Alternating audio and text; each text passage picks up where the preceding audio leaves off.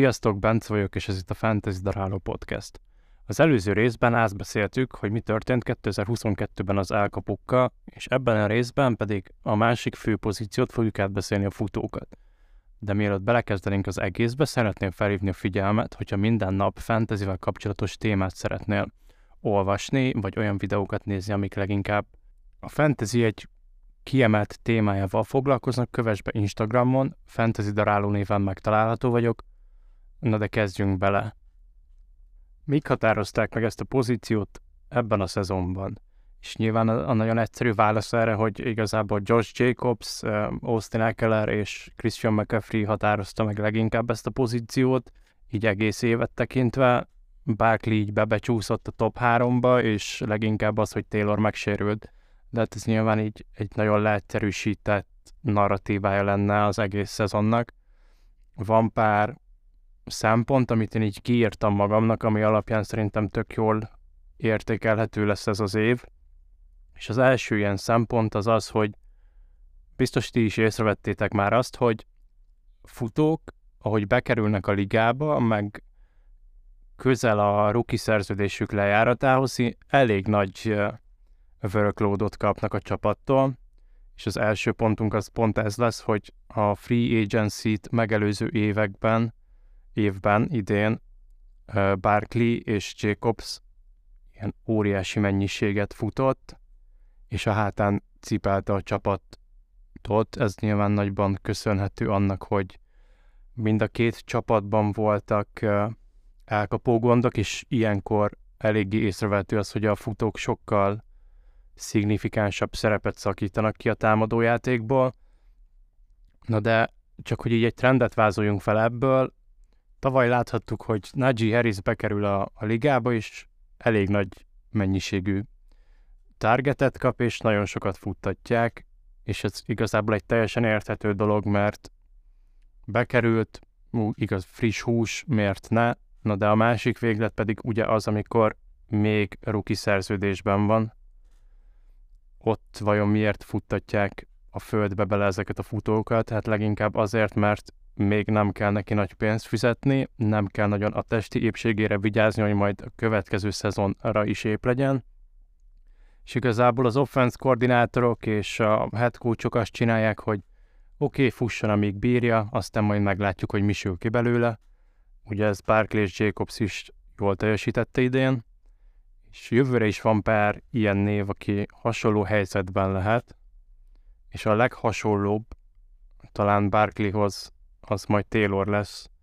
Ugye Taylor egy nagyon tehetséges futó, nagyon magasan rangsorolt futó, és én tőle abszolút egy pozitív szezont várok a következő évben, de Tayloron kívül még Swift, Gibson és Akers-nek is ez az utolsó éve a rookie szerződésükben, és a felsorolt három névből kettő szinte biztosan stabil kezdőként kezdi majd az évet, ugye Swift és Akers is valószínűleg RB1-ek lesznek csapaton belül. gibson kicsit nehéz uh, rangsorolni és értékelni, mert ez a Washington backfield elég keszekusza lett uh, Robinson érkezésével, de ha van, amit az ember megtanult idén a Jacobs fiaskóból, az az, hogy az a futó, aki csapaton belül RB1 tudott lenni éveken keresztül, az még mindig bír akkora értékkel, hogy nem szabad róla lemondani. És nyilván Robinson a fiatalabb kettő közül, ő az érdekesebb prospekt mindenképp, Gibson is egyébként tehetséges, de nyilván őt azért már láttuk arra, hogy mire képes, de én abszolút nem írnám le és itt Gibsonnal át is kötnék a következő szempontra, ami idén elég jól kilátszódott a futó pozíciónál, hogy a veterán futók mögé érkező újoncok az egy elég intőjel arra, hogy nem feltétlenül kellene abba a veterán futóba bíznunk, hogy majd átvisz minket a teljes szezonon. Csak pár csapatot felírtam, mint példakép, a Tampa és a Seahawks, aki így mindenkinek így eszébe jut, tehát hogy White eléggé megette Fornet szezonját, és ez a playoff lenni pulcsi se jött be a Dallas ellen, és Walker pedig sokkal tehetségesebb volt, mint Penny. Penny igazából soha nem volt kezdő futó, tavaly év végén hozott egy jó szintet, ami igé, idén már nem volt elég, és meg is sérült, de sérüléstől eltekintve szerintem előbb-utóbb Kenneth Walker lett volna a Seahawks kezdő futója, mert sokkal dinamikusabb játékos, mint Penny, és itt megint az az örökbölcs mondás igaz, hogy az a játékos, aki nagyon sokáig csere volt, az nem véletlenül volt csere. Szóval valószínűleg Walker simán ö, megelőzte volna Penny-t a depth charton, még ha Penny egészséges is marad. És ugye van még egy plusz csapat, amit ide felírtam magamnak, az pedig a Jets. Ugye láttuk azt, hogy Carter tavaly rookie szezonjában hát a középszint minta példányát sikerült magából csinálnia, nem volt jó, nem volt rossz, voltak jó meccsei, amikor kb. csak neki dobtak check down passzokat, ugye ez Mike White tavaly elég, elég jeleskedett benne, és akkor megjelent ugye Breeze Hall, aki nyilván sokkal tehetségesebb, mint Carter, szerintem ezt akár a vakok is látják, vagy azok, akik nem nézik ezt a sportot. És ugye nyilván évelején ment az aggódás, hogy Jézus ereje, mi lesz Breeze Hollal, vagy mi lesz Michael Carterrel, melyikük lesz értékes, melyikük lesz értéktelenebb, és hát nyilván a fiatal tehetségesebb az értékesebb, és ugye három meccs kellett holnak ahhoz, hogy átvegye a Jets backfieldjét, és valami életet vigyen abban a támadójátékba. És itt a mondandóm mindenképp arra megy ki, hogy a tehetséges fiatal játékosok elég intőjelek arra, hogy, hogy azok az idősebb, akár csak egy éve a, a ligában lévő játékosok nem fognak akkora értéket, vagy sem ekkorát képviselni a következő szezonban. Szóval mindenképp figyeljetek arra a drafton, hogy melyik csapat 20 futót és milyen áron. Nyilván a pozíció átalakulása miatt már nagyon kevés játékosért füzet a bármelyik NFL csapat elsőkörös pikket. Idén valószínűleg látunk egy darabot, de hogy így a második, harmadik, negyedik körös futójátékosok is elég intőjelek arra, hogy az éppen csapatnál lévő futó már kifele megy egyébként a csapat életében. Na és akkor elérkeztünk a következő szempontomhoz, ami így egy tanács a következő évre igazából, hogy a goal line back megfelelő áron megéri draftolni. És most hozok két példát arra, hogy mindenki értse, hogy kb. kitértek goal line back alatt. Nyilván idén a legnagyobb goal line back Jamal Williams volt a Detroitból. Na de mit értek goal line back alatt? Ugye nyilván leginkább azt, aki az egy-két yardosról majd a tekölök között befutva megszerzi a, a touchdown és ez egy ilyen típusú futó, a már említett Jamal Williams mellett ugye elég jó példára még Zeke, és nyilván mindenkibe felmerül a kérdés, hogy miért akarnék én csak olyan futót a csapatomba tudni, akinek a legnagyobb képessége az az, hogy egy yardról képes előre bedőlni, vagy két ember között megtenni azt az egy yardot. Hát leginkább azért, mert ugye Jamal Williams-nél látjuk, hogy 17 darab touchdown szerez, ami így nem mindennapi, és nyilván nem fogja megismételni, de hogy akik Jamal Williams draftoltak, azok valószínűleg nem erre számítottak, hogy a fantasy pontjai 70%-a touchdownok lesznek, és amúgy nem nagyon csinál semmit. Ha jól emlékszem, az utolsó kör előtt 50 yardot szerzett a touchdownokkal együtt, tehát hogy így nem száz yardokat futott át, és még szerzett egy touchdown a végén, hanem neki úgy lett ilyen abszurd mennyiségű touchdown hogy az mellett csak 50 yardot hozott össze a touchdownokért. És ugye ez Zeke-nél is valószínűleg működni fog, és leginkább onnan tudjátok majd azt, hogy melyik csapatnál tudtok ilyen bekket találni, hogy csak egy ilyen offense sorrendet kell felállítanunk majd, ami egyébként kb. mindenkinek megy. Meg kell tippelni azt, hogy vajon melyik tíz csapat fogja a legtöbb pontot szerezni az NFL alapszakaszba, és hogy ezen csapatba láttok-e olyan futót, aki kb. ez a prototípus, hogy na majd ő egy yardról erőből beviszi, és ez annyira nem nehéz, még egyszer mondom, nyilván vannak kivételek, és nem senki nem tévedhetetlen, én se, sőt az NFL szakemberei se. Idén ilyen kivétel lefelé ugye a Rams sokkal gyengébb offense teljesítményt hozott, pozitív irányba pedig nyilván a Jaguars, azt így hozzátenném, hogy a Jaguars csapatából volt a legkevesebb sérülés, ami hátráltatta őket, szóval nyilván így nem nehéz.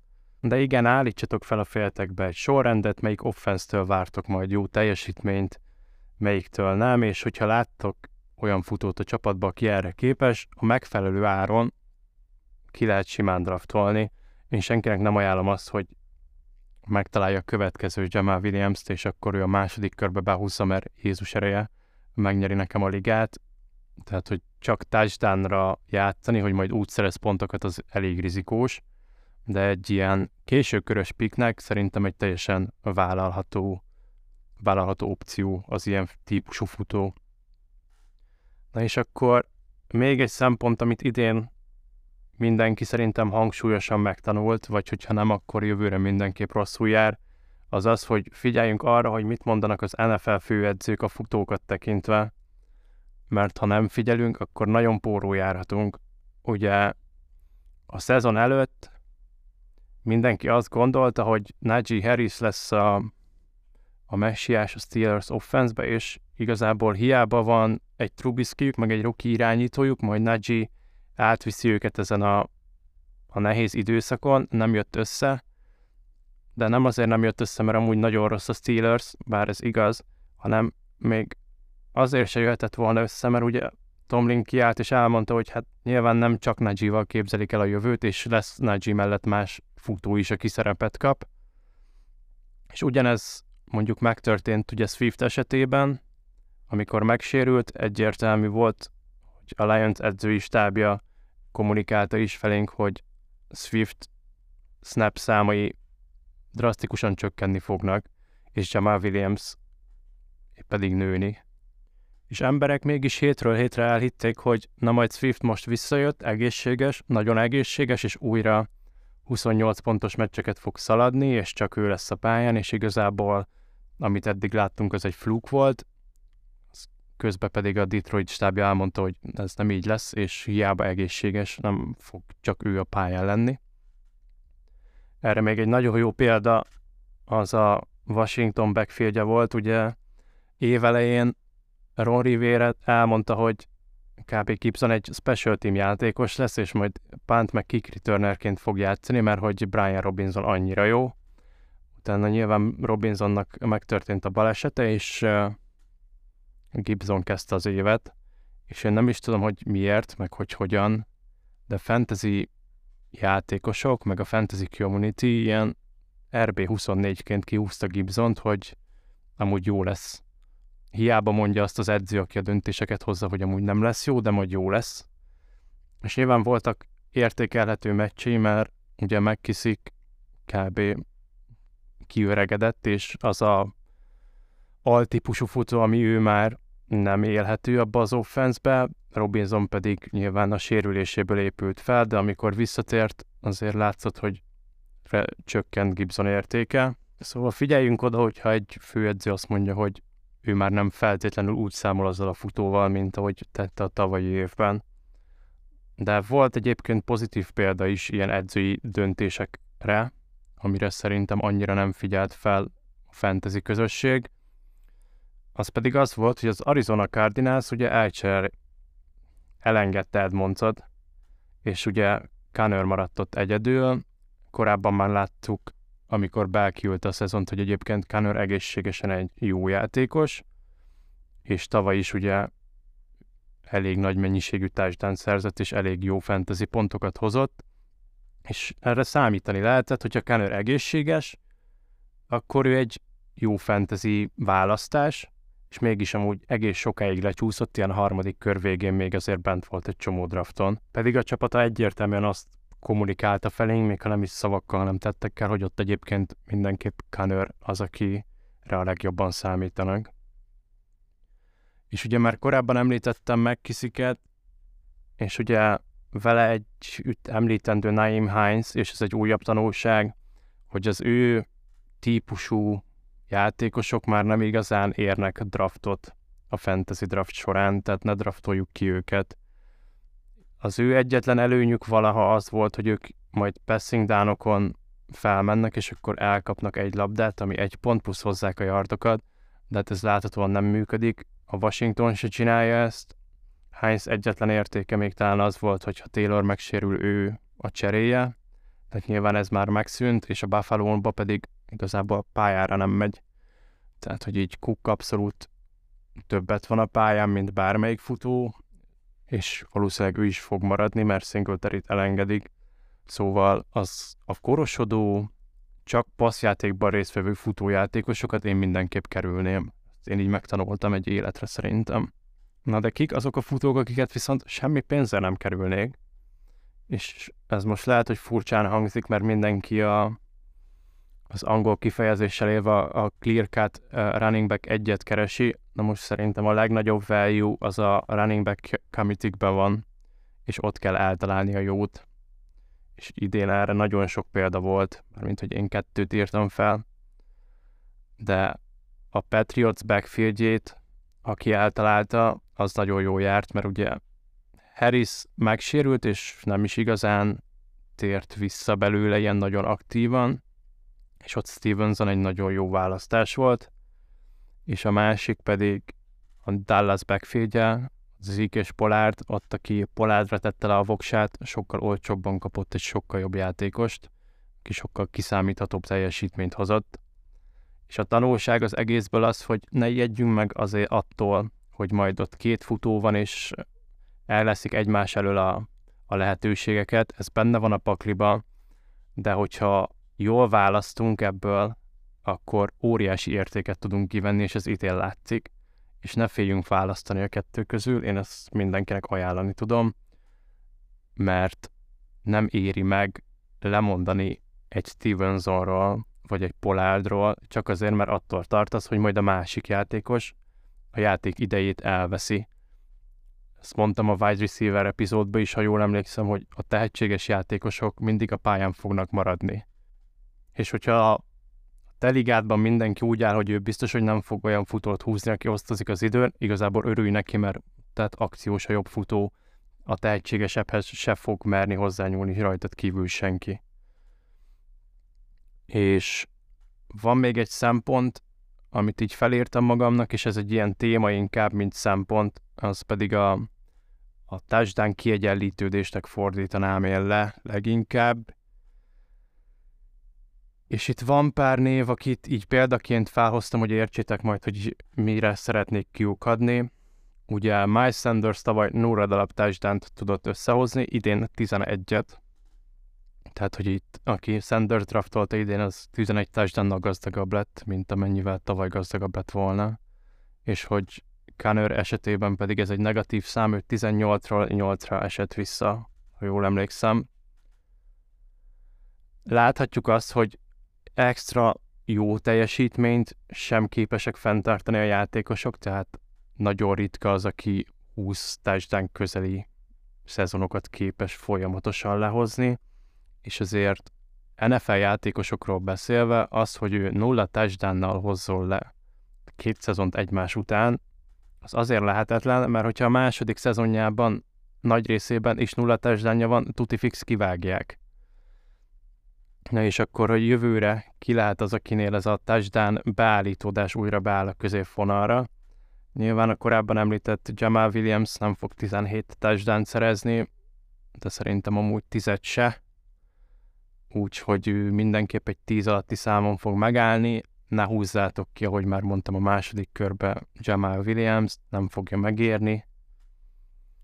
De csak hogy a jó dolgokról is beszéljünk ki, az aki esetében ez viszont nőhet, az első ilyen az Aaron Jones lesz, akiről beszélni fogunk, és ez itt egy elég nehéz téma, mert ugye ugyanazt játszuk a Green bay majd idén off-seasonben, mint amit tavaly, hogy vajon mi lesz Rodgers-el, megyen marad, meg mi lesz egyébként az offense Rodgers nélkül, jobb nem, de Aaron Jones kettő darab testdent tudott összehozni futva idén, ami így kb. semmi az ő tehetségét nézve. Szerintem rodgers és Rodgers nélkül is ez mindenképp nőni fog a rossz szezon miatt. Ha jól emlékszem, Aaron Jones ilyen 20. futóként draftolt játékos jelenleg, azokban a mokkokban, amiket most csinálnak az emberek, és annál mindenképp jobb szerintem, de hogyha 20 húzzátok ki, már mint 20 futóként nem biztos, hogy akkora elvárásotok lesz már felé, de annál mindenképp több felgyút fog visszahozni. És még egy játékos, akiknek kettő darab futott volt idén, az Kamara, és ezt Kamara mind úgy tudta megcsinálni, hogy az egyik legtöbb futás próbálkozást produkálta idén, amióta a ligában van. Nyilván a Saints offense átalakulóban van, és ő már sokkal kevésbé veszik ki a részét a passzjátékból, mint előtte, de hogy ez a szám még ehhez képest is nagyon kevés, és hogyha az ő bírósági ügye úgy alakul, hogy el tudja kezdeni a következő szezont, és lejátsza az összes alapszakasz mérkőzést a bye week eltekintve, szerintem sokkal több futott touchdownja lesz, mint kettő, de még azt is megmerem kockáztatni, hogy ő ilyen tíz környékén fogja ezt amúgy majd befejezni.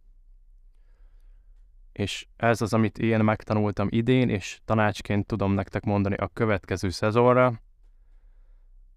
Itt a wide receiver epizódhoz hasonlóan, mivel még nem volt podcastem, nem tudjátok visszahallgatni, de higgyetek nekem, voltak dolgok, amiket podcast nélkül is általáltam, meg voltak, amiket nem, és ezeket így felírtam magamnak, hogy mibe voltam nagyon ügyes, meg mibe kevésbé. És akkor kezdjük a pozitív dolgokkal, amiket eltaláltam, hallgató közönség nélkül is. Az az, hogy Najee harris nagyon messze kell maradni ebbe az évbe. Ez szerintem messziről látszott, hogy Big Ben checkdown passzai nélkül ő elég sok fantasy ponttól el fog esni, és az az offensive line a szezon elejére nem fog összeállni, és nem fog az az offense sehova haladni.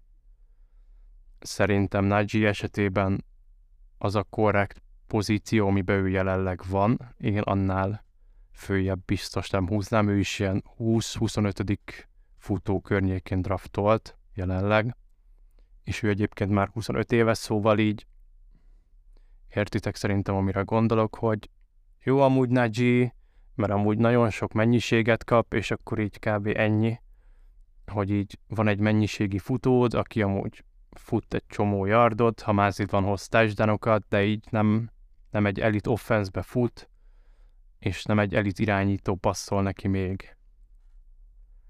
A második név, akit nagyon jól eltaláltam, az Barkley volt. Én Barkley-t a második kör elején kiúztam egy ligában, rettentő boldog voltam miatta, és egyébként újra, újra kidraftolnám ott. De Barkley-nál voltak arra utaló jelek szerintem, hogy ő egy nagyon jó szezont fog menni, amit korábban említettem. Nyilván a Giants támadójátéka arra épített, hogy oké, okay, itt van még nálunk, fusson, aztán ha megsérül jövőre úgyse igazoljuk le, nem adunk neki szerződést, és akkor majd lesz vele, ami lesz. De hogy így Barkley szerintem a rookie évében kezdte talán utoljára úgy a szezont, hogy egészséges volt ezen kívül, és igazából láthatjuk, hogy milyen az, amikor Barkley egészséges. Én kíváncsi vagyok, hogy őt visszaviszi a jövőre a Giants, de szerintem egy ilyen teljesítmény után szinte biztos. De óvatosan kezeljük azért, tehát, hogy Barkley még mindig Barkley, igaz, hogy ő is idősödik, még egy jó pár év lehet benne, de én idén jó voltam, és eltaláltam a jó szezonját. És akkor itt van még két játékos, ami, akiket én valahol sikerült kidraftolnom a sok liga egyikéből, de a nagy részében nem. És azért mondom őket ilyen eltaláltam játékosnak, mert így a baráti társaságomból, akik kérdeztek, hogy én kiért cserélnék, meg kidraftolnék, ott elég sokszor elmondtam ezeket a neveket. Ez a két játékos, ugye Tony Pollard és Ramondre Stevenson. Stevenson talán egy ligába volt nálam, Pollard nullában, valahogy soha nem úgy jött ki a lépés, hogy én ki tudjam húzni Polárdat, amit így nyilván utólag sajnálok, de akinek lehetett, mindig elmondtam, hogy amúgy draftold, mert amúgy tök sokat ér, meg tök jó lesz, és meg vagy cserélj érte. Szerintem elég messziről látszott az, hogy Polárd esetében Zeke számai évről évre csökkennek, és tényleg már ez a goal line back maradt, nem marad meg ez a minden próbálkozásnál ott van fent Zeke a pályán, és akkor fusson, etessük, és akkor jó lesz ez a Dallas offense, és Pollard tavaly egyébként tök jól helyettesítette Ziket, meg tök jól mellé a játékba, amikor folyamatosan a sérülésével játszod, és az idén egyébként hatványozódott. És ugye nyilván most mindenki fejében az a kérdés merül fel Pollard esetében, hogy tök jól lejárt a szerződése, egy 26 éves játékosról beszélünk, ő hova fog vajon menni, mi érheti meg neki, és így fantasy szempontból mi lenne nekünk jó, hogyha ő hova menne. De most szerintem fantasy szempontból messze a legjobb az lenne, hogyha ő megülne a seggén és a Dallasba maradna. Mert szerintem ez a Dallas offense-be Tony Pollard egy top 5 futó lenne következő évben fantasy szempontból. De én nagyon látom magam előtt azt, hogy a Miami a világ összes pénzért oda viszi, aztán leülteti, mint Edmondsot, mert rosszul passzblokkol. És ugye a másik játékos, aki eltaláltam, a Stevenson volt, ugye korábban beszéltük már, hogy hiába osztozott az időn harris azért látszódott, hogy Stevenson sokkal tehetségesebb játékos, és a tehetség győz, én még mindig ennek vagyok az amondója, hogy már ezért megérte draftolni. Na és ki az, kik azok, akiket nem találtam el? Szerintem már említettem, hogy nulla darab csapatomban volt Josh Jacobs. Én abszolút azt hittem, hogy az ötödik hétig lesz kb. kezdő a Raidersben, és akkor utána átállnak a rookie futójukra.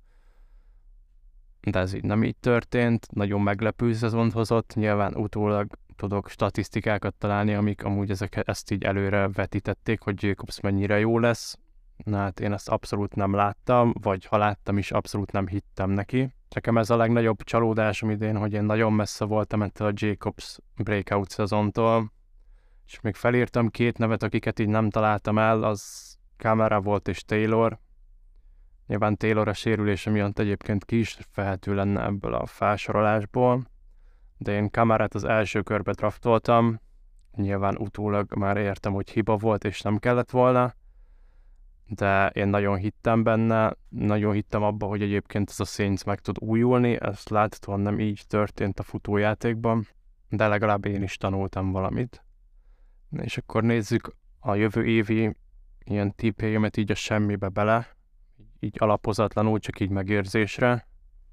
Szóval az én tippem az, hogy a Falcons futója Algier top 10-es futó lesz. És leginkább ezt arra alapozom, hogy rookie futóként ő volt a legmagasabban értékelve a PFF szerint, és korábban, mint tavaly évben ez Stevenson volt, és ő is top 10-es futó lett idénre, szóval ez a trend szerintem folytatódni fog. Nagyon sokan attól félnek, hogy a Falcons ugyanabban a helyzetben van, mint a Jets, és a rookie futóra fognak rádraftolni egy újabb futót, de ezt Garantálni tudom, hogy nem így fog történni, mert még Corderell Petersonnak élő szerződése van a falcons és szerintem ők nem fognak futóposztra költeni, se draft picket, se egyébként pénzt. A második ilyen nagyon vad tippem az az, hogy a következő három játékos az top 20-on kívül lesz, pont per meccs statisztika alapján. És ez a három játékos pedig Derek Harry, Dalvin Cook és Joe Mixon. Ezt így hagyom mindenkinek leülepedni, de szerintem egy szakasz lezárul a fantasy foci történetében, és szerintem Harry így eltűnik a sűjesztőbe. A szezon közben lesz 30 éves, már voltak kisebb, komolyabb sérülései, az az offense nagyon át fog alakulni körülötte, engem meglepne, hogyha a jövőben nagyon a futójátékra hagyatkozzanak továbbra is, de az is meglepne, hogyha Harry egyébként még mondjuk két szezont le tudna játszani teljesen egészségesen, ugyanezzel a sebességgel és robbanékonysággal. Szóval én Harrytől mindenképp egy ilyen teljesítménycsökkenést várok. És ugye a másik két játékos, hát Mixon és Cook, Szerintem mind a kettőtől már inkább szabadulna a csapata, és ez így lehet meglepő mindenkinek, hogy nagyon, nagyon jó, de miért? Ugye Cook nem igazán hoz semmit bele ebbe a Vikings offense-be, tehát hogy így, aki megnézte a, Giants elleni meccset, azt hiszem 10, 10 targete volt, és hatot kapott el kb. semmi yardért, vajon ez megéri fizetni a Dalvin Cookot ezért, úgyhogy ilyen 6 millió környéke a cap hit, hogyha kivágod. Hát nyilván nem, visszaigazolnám Mattison sokkal olcsóbban, és amúgy pont ugyanerre jó ő is. És Mixonnál pedig ugyanezt látom, hogy nem igazán hoz semmit bele ebbe a Cincinnati offense és a Bengalsnál abszolút látom azt, hogy ők a második, harmadik körben draftolnak egy rookie futót, aki a szezon felére simán kiátszhatja Mixont, és akkor Mixont elcserélik majd pickért, vagy, vagy, vagy igazából csak azért, hogy szabaduljanak a fizetésétől.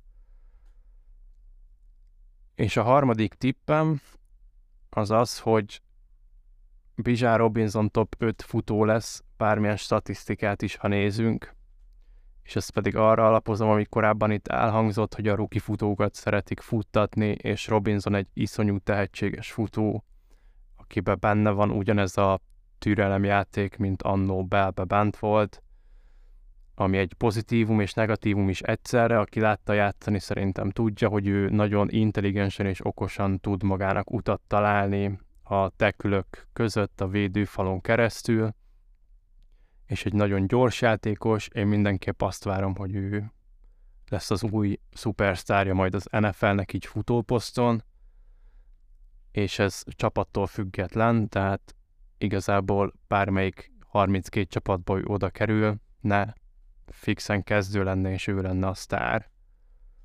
Szóval nekem ez a véleményem így az idei futó teljesítményekről, meg trendekről, meg, meg így álletszuzám az egész posztról, meg így a tippjeimet is elmondtam a jövőt tekintve.